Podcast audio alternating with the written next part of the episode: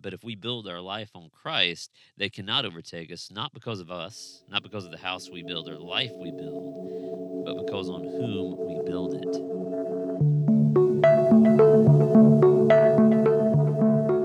Hello and welcome to the Rooted Together podcast. I'm your host, Charles Hegwood, and today we are in Matthew 15 32 through Matthew chapter 16. In these verses, we see that Jesus is all we need and all that we should be seeking. Seek nothing else. The disciples, like us, often don't really grasp all who Jesus is.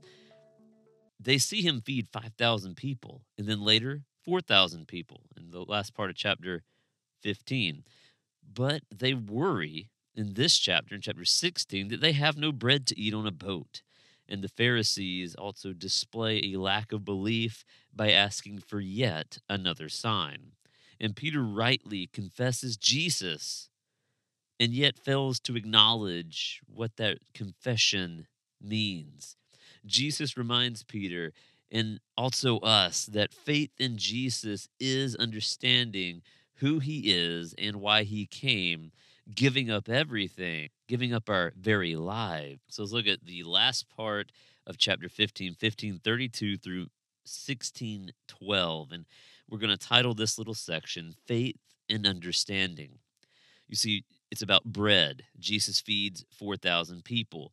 Bread, life sustaining bread, is what Jesus gives the 4,000. It was out of his compassion. No bread, no problem. So, fast forward to an encounter with the Pharisees demanding a sign. Now, it seems unconnected, but let me connect it for you here. The Pharisees are demanding a sign. Jesus has just fed 4,000 people. They want a sign despite all of the other signs Jesus has already given them. So, feeding the 4,000 wasn't enough for them. Healing the sick isn't enough for them. Raising the dead isn't enough for them. Casting out the demons, not enough for the Pharisees. Now, their teaching and lack of faith begins to spread, and yet Jesus calls this out on the boat. Jesus is teaching about the spreading of that kind of lack of faith the Pharisees display.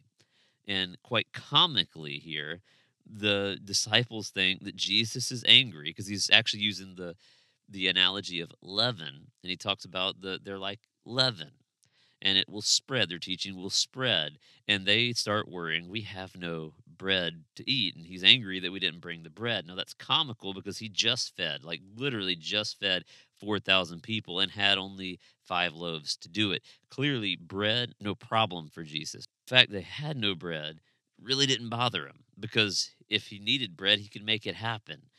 The issue was about the Pharisees' teaching, and the disciples comically get this teaching wrong. You see, the problem is the disciples had no faith. The disciples are worried about the fact they had no bread. The problem is they lack faith, and we often do as well. We see all that God does, and yet we still often lack faith. We are often like the Pharisees, demanding or asking for yet another sign in spite of all of the other signs Jesus has given. And Jesus calls out their lack of faith. Now, it's interesting because, again, the context is bread. He's angry we don't have any bread, and he calls out their faith because it is their lack of faith and lack of understanding that that prompts them to worry about the bread and fail to see the teaching of Jesus talking about the Pharisees' unbelief spreading. And yet they're evidence that it does spread. So we jump quickly now to verse 13 through 20 of chapter 16, where it's a very famous section. We get the right confession by Peter. So following the lesson of bread that Jesus Jesus will now ask his disciples who he is or at least who people are saying that he is. And it's not enough simply to recognize bad teaching because a lot of people are wrong about who they think Jesus is. They think he's Elijah, a prophet. They don't know who he is. They think maybe John the Baptist resurrected. And we saw that in the last chapter, in chapter 15. And yet, the issue here is that's bad teaching. You see, when we examine people's teaching, you must look at who they say Jesus is. If he is anything other than fully God, that teaching is dangerous and it is wrong. You must have a right confession of who Jesus is. It matters who Jesus is for you. He is not merely a prophet or teacher. If he is merely a prophet or teacher, you're not with him. He must be the foundation of everything that we are. If he is not our foundation, your house will fall. Peter rightly calls out that Jesus is the long awaited for Messiah. After all, this is what Matthew has been building to.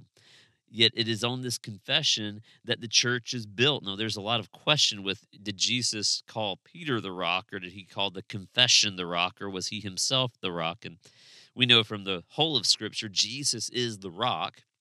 And therefore, that confession is rock solid because it's built on the rock of Christ. And Peter's confession puts the foundation in the right place. At least that is my interpretation of this pretty contested passage. But what we see from the flow of the chapter is that this it is this confession, this truth that the church is built and your lives are built on because Christ is the rock. No force can overtake Christ.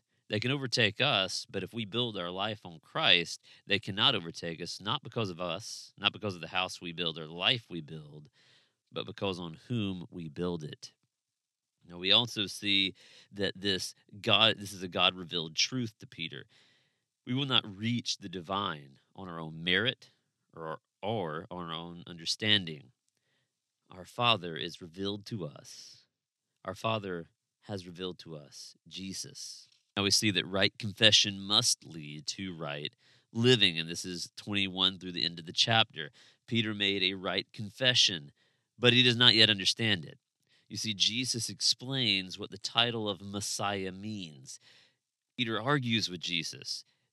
Jesus must be wrong he's right that Jesus is the Son of God, the long awaited for Messiah, but he doesn't fully comprehend all that that means because Jesus tells him they are going to arrest me and they are going to kill me. In fact, in the next few chapters, Jesus will continuously point the disciples to the reality that is impending his crucifixion. And Peter argues and Jesus rebukes Peter. G- Jesus had just commended Peter on his right confession, and now he rebukes him because he doesn't understand the cost of that confession. If what Peter confesses is true, then what Jesus says next must also be true and lived. There's a cost to pay, it is our life. Cost of following Jesus is denial of self this is an affront to our modern culture by the way. We believe that our that our self is the height of existence. Be your true self is the motto and the mantra of today's culture. This is a in, in fact in, in a sense it's a, re, a new religion or really not a new religion it's a very old religion but it's it's a religious thing that we would say ourself is the height of all that we are. Height of existence is recognizing the self. And yet Jesus condemns this very thing at the very core of that confession, saying, If you want to be my disciple, you must take up your cross, deny yourself, and follow me. Denying self is the height of following Jesus, the only true way to be his disciple. Jesus calls us to deny who we are, to kill it, and to follow him. Our new identity is now found only in Christ.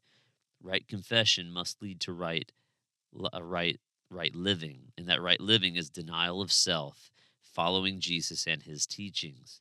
Peter will soon find out what that means. Oh, that we would embrace Christ over ourself.